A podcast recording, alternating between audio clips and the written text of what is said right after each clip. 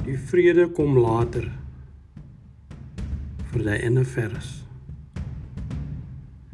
Gestroop van die hamer in sy hand en die koestering van sy huis moes hy sonder sy kroos se vertroosting tussen tanks en dakke soek na skuilings.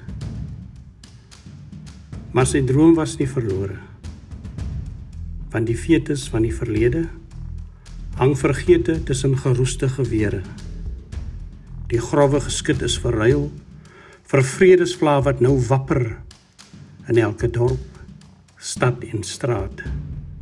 In Woester, in Dobroek, in Aachen, in elke kinderhart. Jou pa se vrede was nie verlore.